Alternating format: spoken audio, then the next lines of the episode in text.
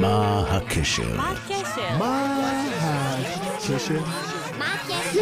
מה הקשר? מה הקשר בין יהושע בן נון למשמר הגבול? יהושע בן נון, מנהיג בני ישראל לאחר מות משה רבנו, מהדמויות המרכזיות במקרא. בתקופתו נכבשה ארץ כנען, ובני ישראל התנחלו בארץ. לפי המסורת המוסלמית, קבור יהושע בן נון בנבי יושע, אשר באצבע הגליל. נבי יושע היה כפר ערבי שיעי באצבע הגליל, אשר נותר נטוש לאחר קרבות תש"ח.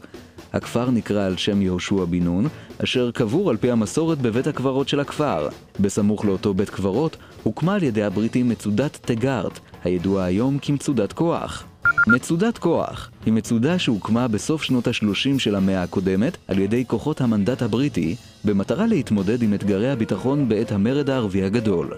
שמה של המצודה נגזר מכ"ח הלוחמים היהודיים שנפלו בניסיון לכבוש אותה בזמן מלחמת העצמאות.